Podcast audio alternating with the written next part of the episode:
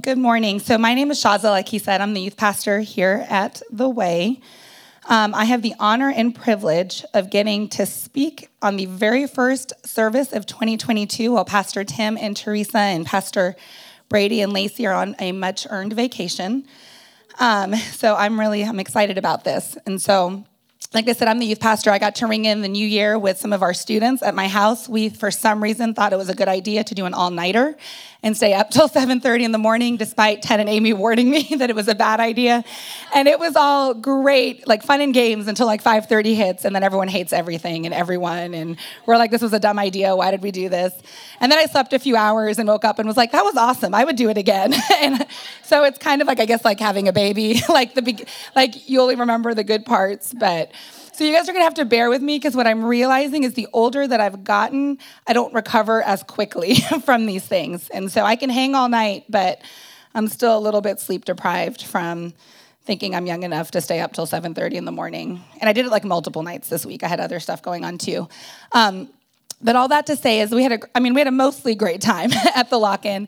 Um, but one of the things we did with the students, so that we actually, I have a tradition that I've done with my family for years. We've done it with our kids, where we pop like a balloon every hour until midnight, and each balloon has like a fun activity that we'll do. And so it could be like silly stuff, like we played like, um, I think it was like capture the flag in the dark. We did like movies on projectors and things like that. And so this year we asked our kids if they minded us inviting the youth group to do it with us.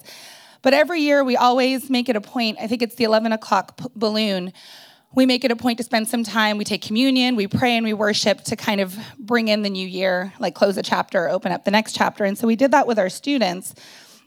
And in addition to communion, one of the things that I had asked them all to do is we gave them note cards and we had them on one note card. We put, you know, we had music on, we had a fire pit, and we were just outside worshiping for, I think we spent like 45 minutes and praying. And I asked them to ask the Lord, not to just come up with it on their own, but to ask the Lord, what are some things that they have maybe held on to in the past or throughout the year that the Lord might be asking them to release to Him? It could be sin, it could be unhealthy relationships, it could be an attitude, anything. Like ask the Lord to show you, it could be one thing, could be five things. And, you know, they wrote those down and we kind of put them in the fire as symbolism of that we were leaving that behind and walking in obedience with the Lord. And then on another card I gave them, um, I asked them to really ask the Lord and pray on what are some things that He has for them in this coming year. Um, some people might call those like goals, New Year's, New Year resolutions. And I know people feel differently about some of those things. You have people who are all for like making goals, making New Year's resolutions, and they're all about it. Some stick with it, some don't. You've got some people who are like, there's no point, you never stick with them. Or some people who just are like, well, you can start new things at any point. And that's true. Like his mercies are new every day. You can have a new start at any point. But I'm all for just any opportunity to be able to, you know, to um, that propels you into what God has for you. But what I've noticed, and it's not just New Year's resolutions, it's in general, whenever people are planning. I've worked with teenagers for years now, and so I, I have a lot of kids that I've worked with that are, you know, getting ready to graduate or they're planning their futures, and even adults. Honestly, I see it really all around, even in my kids and in kids in general, we are quick to make plans based on what we think we would like to happen or what we think we want to be or how the changes we think we should accomplish without really going to the Lord and asking Him. And so, even when I have students that are contemplating which college to go to, what their careers are, and even my kids, like little kids always talk about, well, I want to do this when I grow up, and I want to do that.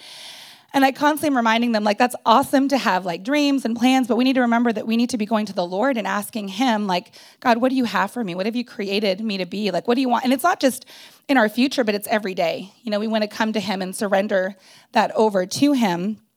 Um, and so, you know, with that, um, when Tim had asked me to speak about a couple months ago, he'd given me a heads up and he'd really asked me to talk about the topic of first fruits. And we're going to talk about prayer as well as we're getting ready to do a series on some of our values as a church. But the Lord has really just been putting this concept of first fruits on my heart over and over again. And I think most people that claim to be Christians were very quick to say, like, God is, you know, He's what I love more than anything. He's the most important thing in my life. I put Him before anything else. There's nothing that's in place, you know, of the Lord in my life. Like, I, you know, I don't have other idols. Like, I want to love him more. And we're quick to say that. You know, we're quick to say, like, I want to give him my first fruits. I think I'm doing it. But I really wonder if we were to examine our lives, if that would be telling a different story. If we were to examine our bank accounts and our schedules and our calendars and our days, like, is that truly like is that truly like tr- accurate like is the lord truly like the first most important thing in our life are we giving him our first fruits or are we giving him our leftovers i don't think any one of us want to say that we're doing that but I think it's really important. I've learned over time that the worst thing we can do is just live in denial, like in any area of our life, not even just spiritually. Like, no, but have you ever met somebody who just lives perpetually in denial all the time? It's like uncomfortable and embarrassing. It's like, who's gonna tell them? like, and they're so confident in certain things. And so, in like every arena of my life since I was young, I've really wanted to be intentional about not living in denial in things. And sometimes I miss it. But what I've learned is we even see David in the Psalms where he's praying that the Holy Spirit would like search my heart, like, you know, show me things that I may not see. And so my prayer has been like, Lord, if you're truly not the most important thing to me, like even though I want to be, I'm in ministry, like show me, like show me the areas where I'm not giving you my first fruits. Show me the areas where I've chased other lovers like before you, where I've I've chased comfort or pride or greed or building my own kingdom instead of chasing after you. And so I wanted to take a little bit to intro the sermon on prayer and talk a little bit about what it means to truly give the Lord our first fruits. Um, many people, I think, so in scripture, tithing and first fruits are actually two different things. If you look in the Old Testament, um, granted, first fruits kind of mean something a little bit different now. Uh, I guess they mean the same thing, but they can be executed differently. But the tithe, if you look in the Old Testament, is typically a tenth of income given to the Lord throughout the year as an automatic sense of obedience after receiving income. I loved when it says out of an automatic sense of obedience. We don't give to the Lord because he's like broke and needs our money. Like we're doing it out of um, out of a place of acknowledging that the like the Lord has given us everything. And so it's like saying, God, I'm gonna give you first, you know, the first and foremost, even if I feel like it may like we can sometimes believe the lie that we don't have enough or we can't afford to tithe or we can really we can't afford not to tithe truly. So that is like tithing. And first fruits if you look in the old testament was originally done once a year at harvest time. Back then they live in, a, in an agrarian culture so like their agriculture was a big deal. Um, and so what they would do is it they would give the very first like of their harvest of what they would um, they would bring, and it was, it signified giving God the first of the crop and the best of the crop, and showing a sense of trust that He would provide the rest of the year. Um, so now first fruits do take on a little bit of a different meaning. I'm not asking you guys to put like oranges in our, they wouldn't even fit in our little offering like envelopes. Like you don't need to drop apples in there. Um, but it's just signifying saying, God, I'm going to give you the first of like everything that I have because you're worthy and because I trust you to take care of the rest. It's not giving him the after or the middle, um, but our first. And so in the New Testament, we see that God even gave Jesus as his first fruit sacrifice to us. In biblical times, you know, to atone for their sins, they would slaughter animals and, you know, they would give different sacrifices. And we don't have to do that now, thankfully. I don't know if I could survive like killing a sheep and like being like here, bringing it to church. But he sent Jesus, you know, his son, his perfect, um, unblemished, you know, the only perfect man to ever walk, his son that he loves, to die the most painful death for us. And that was his first fruit offering given to us. And so in response, we give our first fruits to him in you know multitude of different ways in our finances, in our times, with our talents, with our gifts, in relationship with him. Um, and we see the concept of first fruits throughout scripture, but I'm going to share one. It was one of the first stories in the Bible, really. So we know Adam and Eve were the first man and women, right, in the Bible. Um, and out of their children, there were two sons, Cain and Abel. Cain was the older son, and he grew crops, and Abel was the younger one, and he raised animals. And there was a point in their life where they both wanted to come and give a sacrifice to the Lord and it says that Cain, well, Abel, we'll start with Abel. He um, he raised flock, and so he sacrificed to the Lord his firstborn, and it was the fattest of all. I believe it's a sheep, right? Um, of all of you know the the flock, and he gave that to the Lord. And then it says the exact wording that it says Cain um, brought food of the ground in the course of time, and what that means is that he eventually brought the fruit of the ground. And so I was studying it a little bit. So obviously here's Abel bringing the best, the first. Like he did not hold back. He was like, you know, God, I'm going to give you the best and the first of what I have. And here's Cain, who's like, I'll eventually get to it. Like over the course of time, after I fed my family, after I've, I don't know, you sell, I don't really know what you do. You trade, sell. I'm not sure. I'm not a farmer. But like eventually, he gave, you know, gave God um, some of the fruit in the course of time. And what's funny is I was reading like about this a little bit, and it was saying there's some, which I don't know who would like think this, but some people think it's because, or God was obviously pleased with the the first, you know, the first um, of the flock that was the fattest, and he was not pleased with the you know the fruit that he gave in the course of time and people were like well it's because god likes likes meat more and i'm like that's ridiculous. Like who even would think that? But it was saying that that's not the case. The reason was a heart issue. It's that abel was able to like he saw that the lord deserved the best and the first and he trusted the lord in that. Where Abel didn't. And what I've realized is the difference on whether or not we give the Lord our first fruits versus our leftovers really stems from how we perceive God. We're currently reading the book Crazy Love with our students in our student leadership over at the youth. And one of my one of the things that it had said, I've read it several times, but every time I read it, something different stands out. It says that what we believe about God is the most important thing about us. And I really believe that the difference between those that choose to give the Lord their first fruits versus their leftovers is what we believe about God if you think about it, when you love somebody, when you are grateful for somebody, when you see somebody that is worthy, you want to offer them the best that you have. I love my husband. I love my kids. I want to give them the best of me. I don't want to give them my leftovers. How much more is that with the Lord? And then, I, if we believe that God is able to provide, we're going to give without concern if we're going to have enough. But if we maybe not even recognize, we believe the lie that maybe he's not so good or maybe we we worked hard for this so we deserve it not even just money but i work hard i deserve to, to rest which we do need rest you know sabbath is biblical but we can start to view our resources our materials our time in a sense of well this is more important than spending time with the Lord. This is more important than me attending church. This is more important than I don't have time to serve. I don't have energy to serve. We're giving the Lord our leftovers. And so none of us would, you know, none of us want to believe this about ourselves, but I, I see it in my own life sometimes. And this is where I have to ask the Lord, God, I, I'm, I, I'm okay with you convicting me. Like, it's okay for me to, like, I want you to do it, even though it hurts. Tim said, he spoke a few weeks ago and he said the phrase, oh, I'm going to mess it up. I'm a little bit, um, he said, sometimes we avoid hurt, which ends up harmful because we don't want to feel the pain of like walking through um, the hurt of like, it's like a bone, I guess, that's broken that you have to re break. It's harmful to let that bone heal incorrectly, and it's gonna hurt when we re break it, but then it's able to heal the right way. Does that make sense? And so I'm gonna ask you guys with me to just posture ourselves in a way that says, Lord, if I leave here a little, you know, a little hurt today, a little bit convicted today, if I, you know, I want to be, I never want to not be in that space. Every time I open my Bible, I want it to allow to like shape me and mold me and show me the areas in my life that are lacking. I don't want to live in denial. I don't want to be one of those people who are like, well, who's going to tell her? like, who's, and so I even have people in my life who I've invited to be like, hey, tell me if I'm being an idiot. Tell me if I'm being a jerk. Tell me if I'm missing it.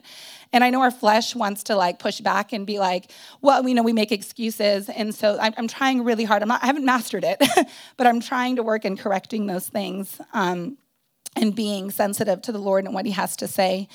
And so I really just want to ask us as we go into this like message, as we go into this new year, to examine like, are we truly giving the Lord our first fruits or are we giving him our leftovers?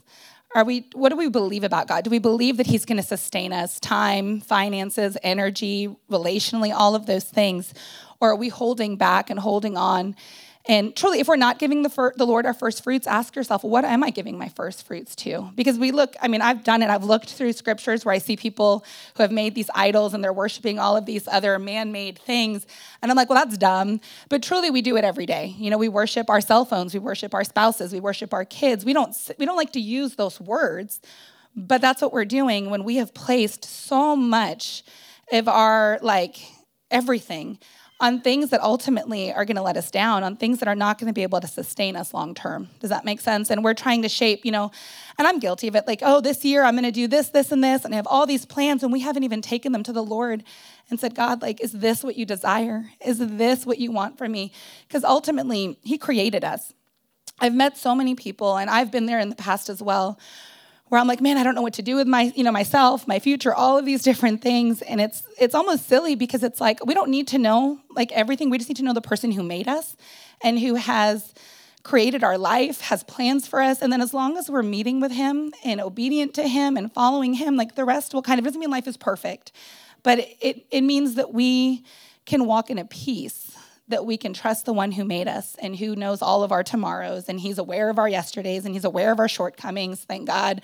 And he's able to stand in the gap and be the strength in those areas um, if that makes sense. And so um, none of us are perfect. I know that. I know I fail in this area. And I also want to acknowledge um, the fact that this isn't something that I think we ever master. Like, we're never like automatically like, I never have to work on this again. Like, we have to make, just like my relationship with my spouse and my kids, I have to make like a minute by minute choice sometimes to say, God, I'm putting you first. God, I'm not going to allow myself to walk in distraction. Lord, I'm not going to let a day go by without, you know, surrendering to you and submitting to you and acknowledging to you. And so the difference isn't like, oh, if I haven't perfected it, like I'm, a, you know, whatever, like we're striving towards it. The scary place to be is when we've grown indifferent about it. And that is something that is like scary. Like I've seen it in seasons in my life. I've seen it, you know, in the American church, I think it's a little bit easy too because we're so comfortable. You know, even in like this pandemic and in the craziness, there's still a lot of comfort. Like compared to, I remember we, sh- I think we showed it with the youth. I watched a video several months ago, and I believe it was in China, and they were in a Bible study, and there was an American pastor. I wasn't planning on sharing this, but I think it fits. And he was talking to, you know, they were talking and everything, and they were talking about how I guess there it's like illegal to read your Bible. And so literally they would come in, he's witnessed it where they would come in, break up Bible studies, take the people to jail. They weren't allowed to have Bibles, and they would literally like sneak like pages of scripture and they would try to memorize them as quickly as they could. They'd write stuff on their hands. And I mean, just like a hunger and desperation, a commitment to the word and to relationship with the Lord. And at one point, they were talking or praying, and I guess the pastor there was saying, you know, pray for us so that we can one day be like you in America, where we can worship freely and read the Bible freely. And his response was like, No, pray for us to be like you because we have a million Bibles at home. We have the ability to come to church. We have, the, even on vacation, we can tune in, and we take it all so for granted you know, we, I mean, we barely open our Bibles sometimes, and these are people literally like smuggling pieces of scripture and trying to remember them and willing to go to jail and lose their families over them. And so when I heard, I was literally bawling as I was reading that. Like, that's what it looks like to give the Lord your first fruits. It's saying, no matter what it costs me, no matter like i'm going to make like i'm going to pursue the lord with everything i have and if i get it wrong i'm going to pick myself back up and i'm going to keep fighting to give him my first fruits does that make sense um, and so because i know none of us you know are perfect our staff knows it's easy. We live in a physical world right? There's full of distractions. We can have the best of intentions. But if we're not intentional um, our intentions really aren't going to do much for us if we're not intentional in making and seeking the Lord and making these changes and casting aside distraction. And so, Ted mentioned earlier, every year, and we do multiple fasts sometimes, but every year we make it a point in the beginning of the year to give the Lord our first fruits in this specific way of fasting. And so today we're beginning 21 days of fasting and prayer in a, in a way to just say, God, I'm resetting my focus. I'm resetting anything that is in my life that is distracting me. I'm going to set it aside. And everyone's fast can look different. Over the years, I fasted food, I fasted social media, I fasted completely i fasted just me i mean literally you have to take it to the lord and say i mean i've even have talked to people who have said they fasted having bad attitudes or complaining or you know whatever it is you ask the lord and he's going to show you he's going to show you the things in your life that are right now um, are like hindering us from closeness with him. And we don't fast because it makes God love us more. We fast because it helps us to love him more. Um, I heard an illustration put one way that each of us are born, it's like silly, we have a God shaped hole like in our lives. And what happens is we try to stuff it with other things and we can, it, like nothing really fits. Like if you've ever had kids, you know those like shape shifter things? Um, you put like the square in the square and the like circle in the circle and it's like picturing this God sized hole in our life that we're trying to shove with relationships, with, you know, food, with, you know, alcohol, sex, shopping. I mean, it, it could be anything. It could even be ministry. It could be your children. It could be literally anything. if it's not the Lord, it's it's not going to sustain you. It's not going to fill you. But what happens is we become so filled up with those other things that we're not hungry for God. And so if you ever are in a season where you're like, man, I just I'm not hungry for God or I don't hear his voice, I've had to like ask myself, okay, well, what am I filling myself up with that's causing me to like lose my hunger for the Lord? What is it that I'm constantly like listen like you know what i mean? Like what voices am i constantly filling myself with that i can't hear his voice? And so fasting is a great time to be able to stop reshift say lord i'm going to unstuff myself. I'm going to remove things so that i can grow hungrier for you. And so there's times that i've done fast purely out of obedience. I haven't really wanted to or even felt like i wanted to but as i fast and as i remove those things i hear him clearer. I'm hungrier for him. Um, it's, it's really just a beautiful time. And I'm going to share a verse with you guys real quick. Um, and it's Joel 2 12 through 13. And um, it says, This is what the Lord says Turn to me now while there is still time. Give me your hearts. Come with fasting, weeping, and mourning. Don't tear your clothing in grief, but tear your hearts instead.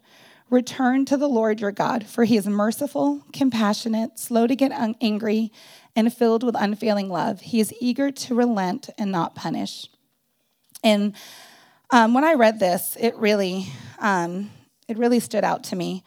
Um, I wanted to point out a couple things in it real quick. So, if you're sitting here and you might be feeling a little defeated or feeling like, man, I haven't been giving the Lord my first fruits, man, I, you know, I, I'm with you guys. I look at my life and I'm like, man, I, the whole reason I wanted to homeschool my kids this year, I'm going to be transparent with you, is because I really wanted to slow down and make sure we're pursuing the Lord together and all of that. And there are times that we've done that, but I can even see, like, man, I've let it get away from me here and on this day and on this week we've gotten busy.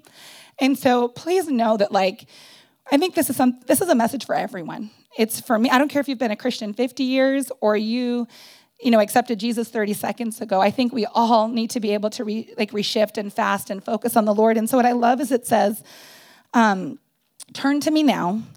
And it says, Give me your hearts, come with fasting, weeping, and mourning. We recently did a study on the Beatitudes with our youth group, and we had different leaders share um, on a different beatitude every week, and we did a study together with as like our youth leaders. And something I didn't know, I'm probably just I don't know uneducated, but when I heard the word mourning in the beatitudes, I always just thought it meant like those who are like sad or like mourning things. What it actually means is to mourn your sin and unrighteousness.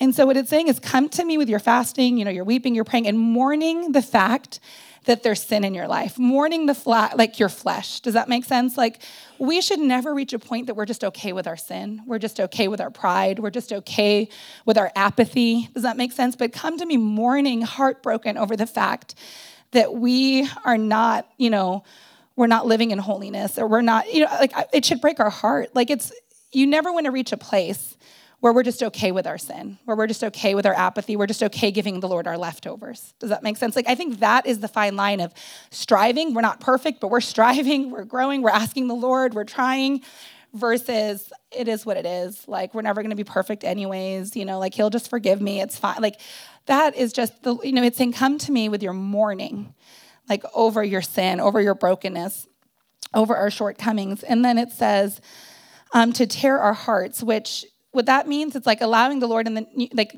in the old testament they circumcised like physically and then in the new testament it talks about circumcision of the heart and it's allowing the lord to like to like soften our hearts to tear away the flesh to tear you know like to allowing ourselves to be moldable and soft and broken like for him sensitive to him and just to tear away the parts of us that are just not of him. Like to break our heart for what breaks his and to just get rid of our flesh really. Um, and then it it goes on to say, Return to the Lord. And I love this, who is merciful and compassionate. Please don't sit here. What I don't want is for you to sit and feel shame and condemnation. Conviction is good, con- like shame is not. And to feel like you've done too much or you're too far. Like he is quick to forgive, he is compassionate, he is filled with love, he is merciful. If we come to him mourning our sins and repentive and like hungry for him, man, he's he's quick to like love his children. Like he's quick to forgive. He's filled with mercy and compassion. But that's a response to our repentance, right? Like it's a response to a heart that grieves anything that doesn't look like him in our lives, that grieves the idols that we've put in. It grieves the fact that we're giving him leftovers. Um, and so I just want to encourage you in that. And so, um, as we fast as we go into this really just ask the lord what is it in your life that we that you in this season i'm praying also it'll look different for all of us. What can i do? What do i need to cast aside in this season to like keep my eyes fixated on him to make sure i'm giving him the first and not the last or the leftovers and to really just be able to chase after him so that we would love him we would love him more in the way that he deserves. And then i want to encourage you guys when you're doing this fast Um, I know this might sound like a no-brainer, but I'm guilty of this. There's been times over the years that I fasted and like forgot to pray, like just got busy. Like I would skip eating or I would skip social media, and the, I, I feel like um, it's really easy to to just get busy doing something else. So instead of like eating, you know, lunch or whatever or skipping meals, I'm just now busy with this instead. And so really be intentional. Whatever you're fasting, not to fill that time with a new idol or a new um, coping mechanism or a new something else, but to really seek the Lord in prayer um, over that. Because truly, it's impossible to say that we're giving the Lord our first fruits and that we love the Lord if we don't have a healthy prayer life. Like, you can't say that you're close and intimate with somebody if you're not in continual conversation with them. And so, I want to talk to you guys also a little bit about prayer. And is it okay? Prayer is such a loaded topic, and I feel like we could go super deep. You could do a whole series, multiple weeks on prayer. But is it okay if we just keep it really simple um, and basic today? Like, only because I feel like sometimes we can get so caught up in all it's not and not it's not that it's not important to go deep but i feel like we can't go deep until we at least until we at least get the foundation and the basic of it does that make sense and so i'm going to share with you guys i'm going to be transparent and share with you a passage of scripture that if you've grown up in church you've probably heard it many times but it is something that i still like on a regular basis the lord brings back to me and i have to um, really just pray through and be intentional about and so I'm going to read um, Luke 10 38 through 42. And it's the story of Jesus visiting Mary and Martha.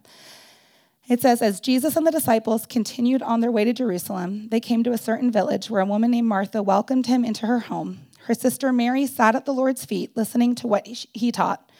But Martha was distracted by the big dinner she was preparing. She came to Jesus and said, Lord, doesn't it seem unfair to you that my sister just sits here while I do all the work? Tell her to come and help me. But the Lord said to her, My dear Martha, you are worried and upset over all these details. There is one thing worth being concerned about. Mary has discovered it, and it will not be taken away from her.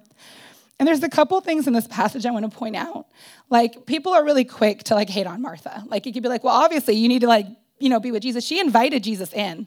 It was Martha who like invited Jesus in. She was here busy preparing this feast for him, this meal for him and even was like trying to figure out like why isn't she doing this for jesus? I truly believe she had good intentions which is why i say like yes the lord looks at our heart but intentions aren't what's gonna aren't gonna bring us closer to jesus. It's gonna be just like I can have good intentions to have a relationship with my husband, but if we don't go on dates, it's probably not going to happen. I can have good intentions to be a good parent, but if I'm not investing in my children and spending time with them, like my intentions aren't going to bring us closer together. Does that make sense? And so I truly believe she had good intentions. Like I said, she invited him in, she's preparing for him, and Jesus quickly says like you've missed it. You're doing all of these things in my name, but you're not spending time with me. And I think a lot of times it could be really easy to spend our lives cultivating like the gifts he's given us that are all noble things parenting raising kids our jobs loving people i mean literally there's a whole list. I'm in ministry and i see myself doing it all the time. Like ministry like i'm called to ministry. Like the lord wants me to do ministry but when i've made that my first fruit like he's called us to work our jobs he's called us to our spouses he's called us to our kids he's called us to do a million different things. But if that becomes our first fruit and that becomes the foundation and that becomes what we're pouring, you know, our, ourselves into and not the Lord, we've missed it.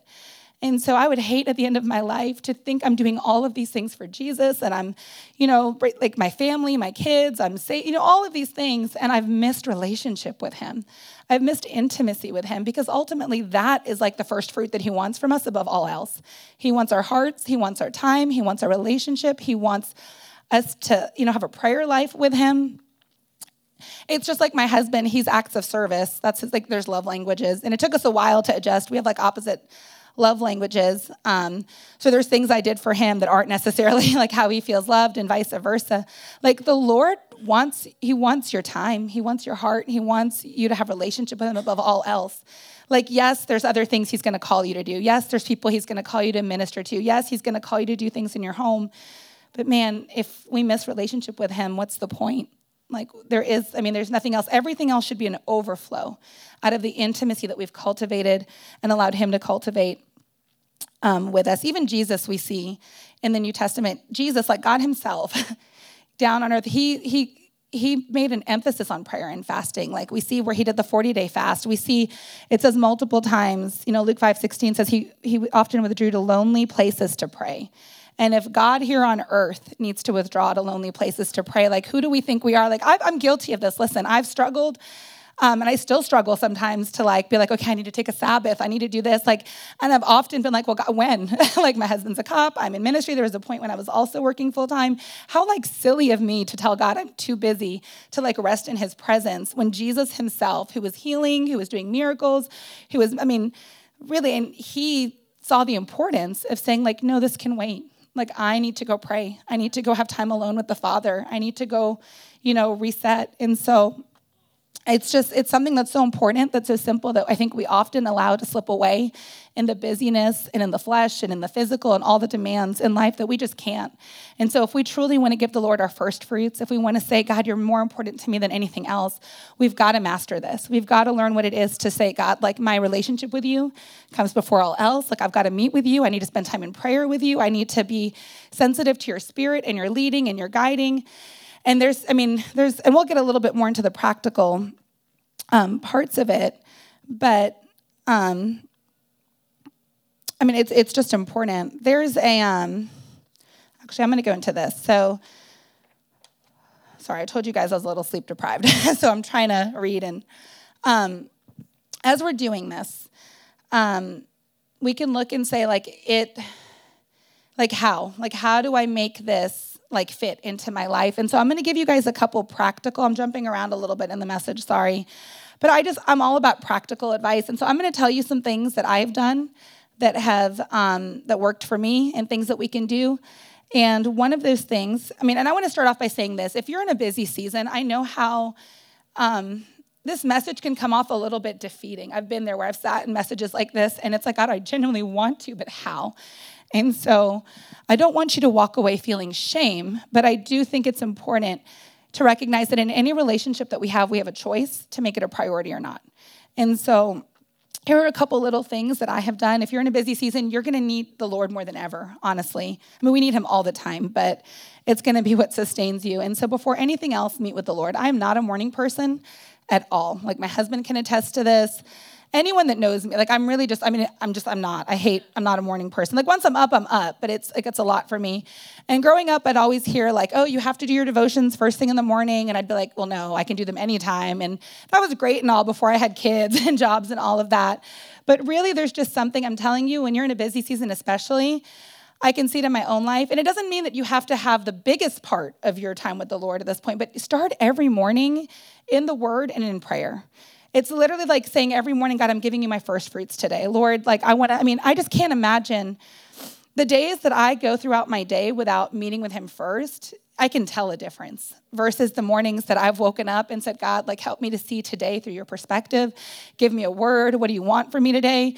Those days go significantly different. It doesn't mean that they're perfect. It doesn't mean that they're without, you know, hiccups or things like that. But I end up being a different person like on those days. I'm a better mom, I'm a better wife. I'm less likely to miss out on the things that God has for me and for others, like through me. And so it just prepares me. It shifts. I think of like if you play sports, like you have your little, you have your practices and you have like your huddle right before the game. We even do it here on Sunday mornings. It just gives you like realigned vision. Does that make sense? And gets you on the same page. It prepares me. My attitude's better. So before anything else, I want to encourage you, like really just carve out some time to meet with the Lord, pray with the Lord, give him your i mean if you're who here's a list person? It's bad. I love lists. If you look at my phone i have a million different lists for everything. I have alarms for everything. And so i had a friend recently tell me just like give him your list in the morning and ask him like what on here? Because we can think things are real important that are not really as important as we think that they are um, in the in the grand scheme of things. And so i've started trying to do that um, some other things. This one is huge for me. 1 thessalonians 5.17 tells us to pray without ceasing. And so, yes, there's times that we set aside for like, like focused, uninterrupted prayer, but really throughout the day, just pray with the Lord.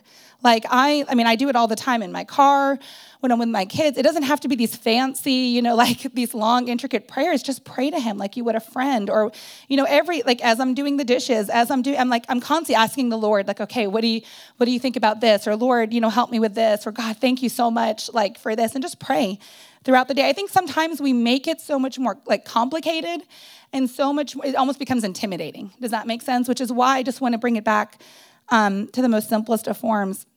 And like I said earlier, lay your schedules, life demands, finances, everything before the Lord. Give him veto power and allow him to call the shots. And here's the thing I had to learn about myself. I would pray and say, God, you have the ability to call the shots. I give you veto power. I, I mean, I'm allowing you to take things off my plate. And then when it happens, I recognize the condition of my heart when I, and I've been like, oh gosh, not, not that one. But really let yourself get to a place where you say, okay, God, like this is something I really, you know, wanted to do or what, and, but I trust you. And I'm telling you, every single time that I've surrendered to him in those areas, man, it's ended up infinitely better than anything I could have come up with myself. And he has a reason. Like we need to be able to trust him. Another thing is scheduling in time with the Lord is important, but also be sensitive to the Spirit. And I think it's important that we do both. Um, if we don't plan time with people that we care about, oftentimes we don't we run out of time for them it's that giving the first fruits versus the leftover so yes like schedule your time in with the lord schedule time to be in the word schedule time for prayer but also be sensitive to the spirit and allow moments where there's been times i've been watching a show and the lord is like come spend time with me or there's times that i've had plans to go do something or i'm even working on a sermon and he's like put this away like we need to spend time together and what i've realized is the more i'm sensitive to that um, the more like I can hear his voice. Does that make sense? The more, because there's been seasons in my life, I don't know if it's just me, I've had dry seasons and I've had seasons where I can, it's like the mountains and the valleys. But I'm telling you, the more I surrender in those moments, like, man, I can, it's like my spirit comes alive. And it's because I'm walking in obedience. It's because I'm allowing Him to speak to me and fill me versus whatever it is I'm doing in that moment. And I promise you, there's nothing that is going to sustain you, going to comfort you, going to ref- like even refresh you more than time with the Lord. Something I'd heard that was really um, good is that a lot of times when we are busy, we try to like veg out, right? Like we want to make sure we're having me time or time to refresh ourselves or like self care time. But a lot of times the things we're doing don't actually refuel us. Yes, it's a moment of like our bodies are shut down, but they're not actually refilling us. So I think there's a difference between just stopping and like watching a show or whatever and actually refueling if that makes sense and getting with the lord. And so i'm not saying you know throw your tvs out like you know don't ever get hobbies or play sports but just be mindful of the fact that self-care yes like god gave us you know we want to working out is great it's fine you know to watch tv to read but don't ever think that that is how you're going to refuel yourself. We have to be mindful even sleep. Sleep is great sleep is biblical like the lord we need sleep but like nothing is going to refresh us and refuel us like a meeting with the Lord. Nothing is going to recharge us like a meeting with the Lord. And so that's something that I've been really mindful of ever since I was given that piece of advice. And so some of the benefits of prayer, I mean, there's lots. Um, obviously, we know, you know, intimacy with the Lord. Um, also, we see in scripture where the Lord tells us that like we're able to resist temptation through prayer. We're able to break strongholds through prayer. Um, our faith is grown through prayer. Um, I know for me, there are times that I'm literally praying prayers of faith that I'm like starting to believe it as I'm praying it. Does that make sense? There's times that I've literally prayed, God, help my unbelief. Like, Lord, help me because I'm struggling with faith in this season. Or there's times that I've been in situations, and I'm not talking about like, um, like prosperity gospel, like name it and claim it, like I'm gonna win the lottery and I'm gonna pray that. No, I'm talking about like declaring our faith in the Lord. And there's been times I've literally prayed in situations like, God, this doesn't look, you know, like whatever the situation is, if it doesn't go my way, I trust you. I trust that you're good. I trust that you're true to your promises. And as I'm praying those things, my faith is increased. Prayer gives us, um, an eternal mindset. It gives us vision. It gives us, I mean, I, one of the prayers I pray, Lord, give me eyes to see the things that you see. Give me like ears to hear the things you want me to hear. Give me an ability to see things that are like not in the flesh. You know, there's been times he's had me pray for people and the Lord has like given me insights that were only like from him, you know? And so when we pray, we're able to see things not just in the physical perspective, but in the eternal perspective. And prayer is powerful. You know, we don't we don't pray just because it's this nice cute little thing we do, but we pray because it's there's power behind it. Like it can break you know generational curses it can we can resist sin we can i mean we're we're praying destiny and calling and identity over people like in the lord's name like prayer is powerful and so I want to share just a couple different, I mean, I looked up lists, you know, I've heard different ones. There's so many different types of prayers, you know, and I looked at, and some of them had like 10 types of prayers, some had four. I mean, there was so many different lists. And so we're just, I'm going to just kind of cover five, kind of six, because I feel like the six is kind of all the prayers um, fall under this. But there are six different types of prayer that I'm going to share with you. I think you can probably go deeper or I don't know. But the first one is worship, praise, and adoration. This prayer acknowledges God for who he is. It is done so by showing the love, respect, and admiration we have for him and that he is worthy. And the reason I'm sharing this list is because sometimes I think we can go in prayer and sometimes we don't know what to pray or how to pray. And so, prayer, you can literally, there's prayers in the Bible that you can look up and you can pray through. And I believe the booklet that we have in the back for the prayer and fast, I believe it has prayers in it, correct? So, if you are struggling with how to pray or what to pray, grab one of those books in the back and you could literally pray through scripture that's given for you. There's times that I'm literally, I'm just praying casual. Like I would talk to, I mean, still honoring the Lord, but just intimate, casual, like, God, you know, I, you know, I love you, thank you. But here are some ways that we can pray. Worship, praise, adoration. Like I said, it's acknowledging who God is, how great he is. And like I said, as I pray all of these, we're praying them in faith. And there's times that I'm like reminding my spirit, like that these things are true. Like, God, you are good. God, you know, you're, you're holy. God, you're provider. God, you're, you know, Prince of Peace. God, and we're just, we're thanking him for who he is. Two is confessions and repentance. And what's sad is this one was actually left off of a lot of lists. And I was like, it needs to be on here because I think it's important. And it says this prayer consists of admitting our sins, asking forgiveness, and turning away from sin. Often Jesus called those he interacted to with to confess their sins and sin no more in the Bible. We get a glimpse of confession prayers and many reminders that God forgives those who confess and repent of their sins. And this reminded me of that verse in Joel that we, you know, I read a couple minutes ago where it said, um, you know, like come to me, you know, like allow me to like, you know, tear your hearts and come to me in mourning, like mourning of our sin, repenting, like, you know, it's not too late to turn back. That's the beautiful part of it. If you're sitting here and there's maybe conviction, and again, I'm there, like the beautiful part of this is there's like, there's redemption, there's forgiveness, there's an ability to live a new life and not have to walk bound by the chains of sin anymore. You're able to walk in freedom and you're able to walk in deliverance and you're able to walk as the person who God created you to be. This is not meant to be a defeating, like hit you over the head message. This is meant to be like a restorative, like message. Like you can turn to the Lord. We can confess our sins and repent and align our life with Him and then be able to. Doesn't mean life is perfect, but be able to walk in this beautiful relationship with Him, be able to walk in peace, be able to walk in joy, be able to walk in just the knowledge and the comfort of knowing that, like, the creator of the universe has you. And so when we're able to align ourselves with Him and repent and say, God, I'm giving you everything, it's not because, like, we're not doing Him a favor. This is us that's getting the blessing, you know? It's us that's having our lives completely transformed. It's us that's seeking the, the fruit of, you know, what He's done for us. Um, another one is petition, petition and intercession. It's kind of two, you can kind of make them one. And it says this prayer consists of coming to the Lord fervently with a need and when done in intercession, so petition is coming to the Lord fervently with a need, like passionately, um, like, Lord, I really need, you know, X, Y, and Z. Lord, please, if it's your will, you know, do this, but when it's intercession, it's exercised when we're not concerned with our own needs, but rather the needs of others. We pray on their behalf and stand in the gap for somebody else. And so there's times that we pray for people who are not in a position right now to pray for themselves. I've had people intercede for me before where I've been like, hey, like I'm really struggling. Could you pray for me? Like, can you pray for this need? Can you pray with me over this?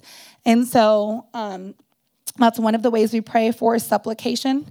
This prayer involves the action of asking or begging for something earnestly and in a humble manner in the form of a plea. This is the most humbling of prayer types and takes total surrender and loss of control. Five is thanksgiving. This is when we express gratitude for the Lord's blessings in our life.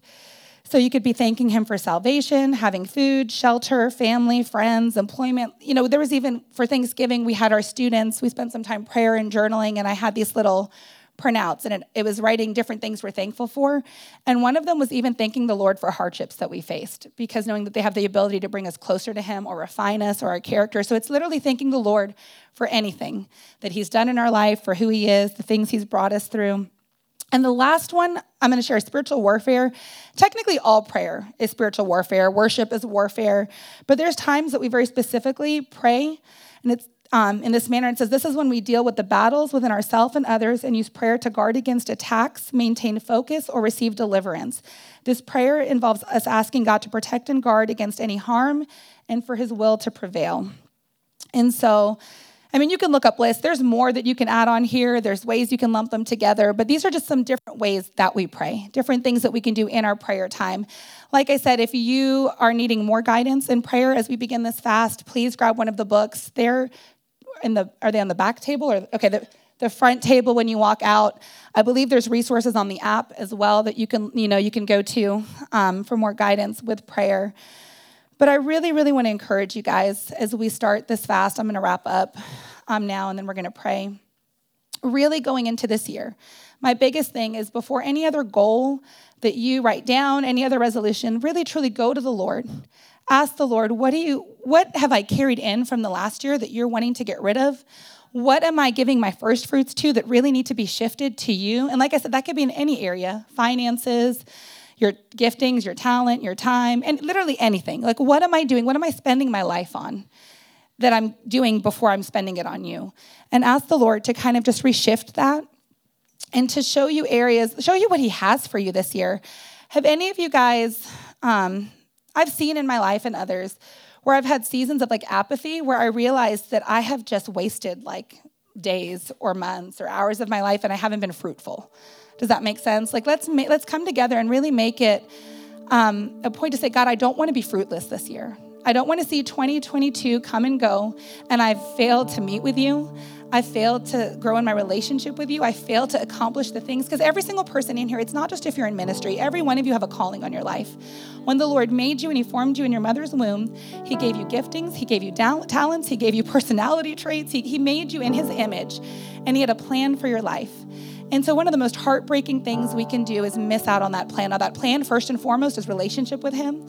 It's to be able to like repent and turn and give Him, you know, our lives and to to live a life of surrender and like intimacy with Him. But there's also things that He has us for you to do. And I was talking with a friend probably six months ago, and she was saying that a lot of times in the church we can believe that if we don't do something, somebody else will do it.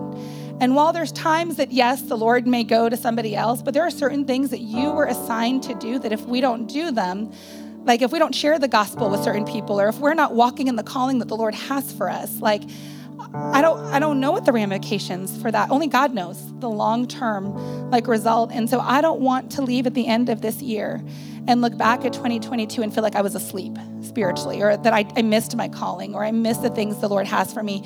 If you are looking at the last year, however many years, last month, and you feel like that, that's okay, the Lord can redeem that. It's like it said in Joel, like it's not too late. Like turn back now, like turn your eyes to Him, surrender to Him, repent, you know, allow the Lord to soften our hearts. But I wish, I mean, my prayer is that we can all do that together as a church, that we could be a church that keeps our eyes focused on Him, that is a church that gives Him our first fruits above everything else. Because I'm telling you, when believers, and not just the way, but the church as a whole can do that, that is an attractive way to live to a world that is lost and broken. Like when we're able to walk in joy, when we're able to walk in generosity, when we're able to walk, when we spend time with the Lord, we leave looking like Him.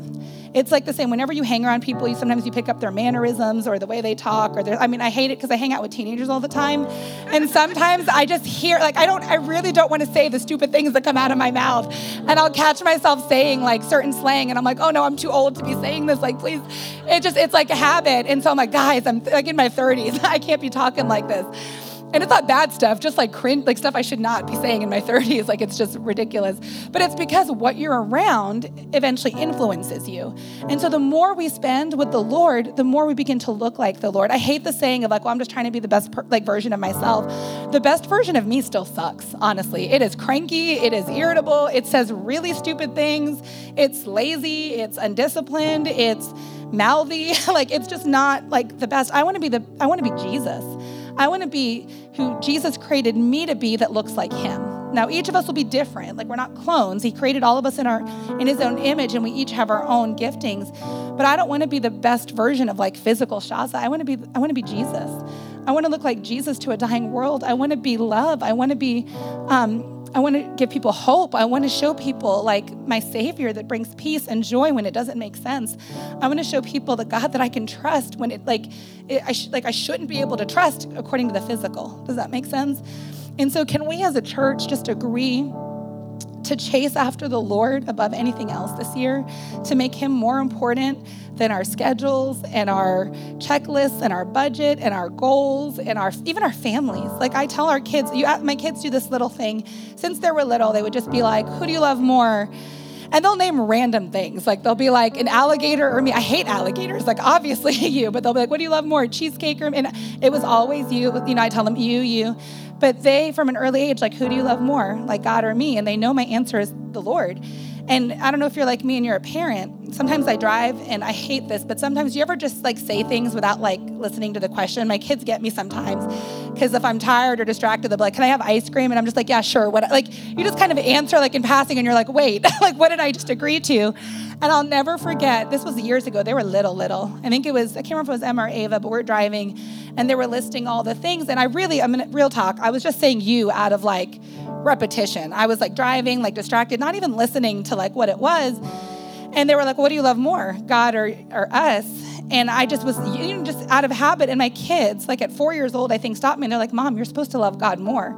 And what I love is that at that young age, it wasn't like offended. They weren't hurt that I love the Lord more. They know, like, the Lord has to come first. Like, if you ask them, like, who do you love more, your mom? They're gonna pick the dog over me and my husband, but all of them. They'll be like, the dog, then you guys. They love our dog. We just got another dog. But my heart is to show them, like, the Lord. Like, the Lord has to come before my spouse. The Lord has to come before my kids. The Lord has to come before my calling. The Lord has to come before it all. And so, my prayer is that I'll be able to not just say that to them, but show them that with my life. And so, as parents, any of us that are Christian parents, our hope is we want to see our kids grow to love the Lord, right? Like we want them to be the people that God has called them to be. We want them protected from the enemy and from sin. We want them living a life of holiness and living out who the Lord has called them to be. But what's scary is they're watching us. And so we can, I read a quote, I think I even shared it in a message. I don't remember the exact words, but it was like, what is the, like, the, the worst thing that could happen is if we teach our children or even like our loved ones. It could be our neighbors, it could be those we're trying to disciple, your whoever, insert whoever. We're trying to teach this world that God is the most important thing and he's trustworthy and he's good. But if they're watching our lives, is like can they see that in our lives? Can they see us willing to bet it all like on him? Can they see us willing to say like you're first, you're everything? I want you more than I want my own wants. Does that make sense? And so, if you can go ahead and close your eyes, we're going to pray. We're going to close in prayer real quick. And I'm going to ask, first and foremost, if you have never had or don't have a relationship with the Lord, and you're wanting to go in this year not having to do it on your own, not having to rely on your own knowledge and your own wisdom and your own abilities, which man, I don't. I'm a hot mess. Like I don't trust myself to like to get me through anything. But if you're saying like I want to have a relationship with the king of the universe, the one who created me, the one who um, called me by name, the one that has a plan and purpose for my life, and I want to repent and I want to leave behind anything that's not of Him, and I want to chase Him above all else and know what it is to have a relationship with Him. I'm not going to make you do anything crazy, but will you slip, slip, slip up your hand really quickly so we can pray for you?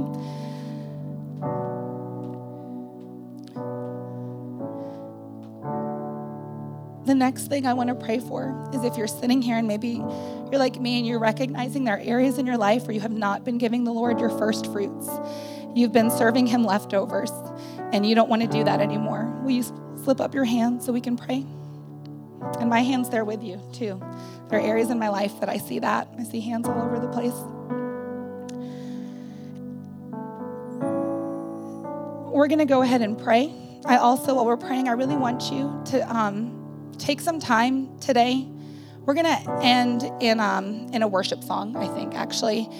We're going to spend some time praying and asking the Lord what it looks like in your life and my life to give Him our first fruits this year and ask the Lord, going into this 21 day fast, what He desires, what He wants us to fast, what He wants us to focus on, what that looks like. And really just to come to the Lord asking Him this. I mean, it's for our whole life, but let's do baby steps. 2021, like what, or 2022, what does it look like in this year to give you our first fruits. What can I do? What does that make? What change do I need to make today? What are some things I can adjust? What can, you know, what can I do, Lord? And so I'm going to ask you guys to stand. I'm going to pray. We're going to have some people up here. If you are wanting to accept Jesus as your Lord and Savior and you want more info about that, we're going to have a couple people up here to pray with you. If you just want prayer over anything during this time of worship, we'll have people up here to pray.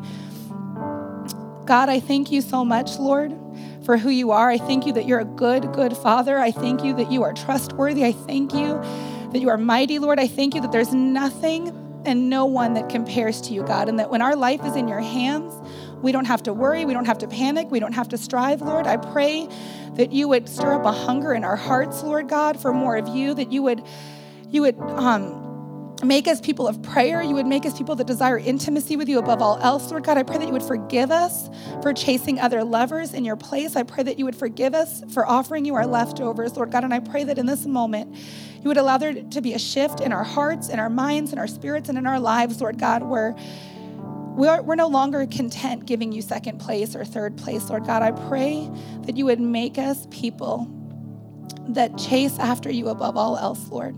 In your precious name we pray. Amen.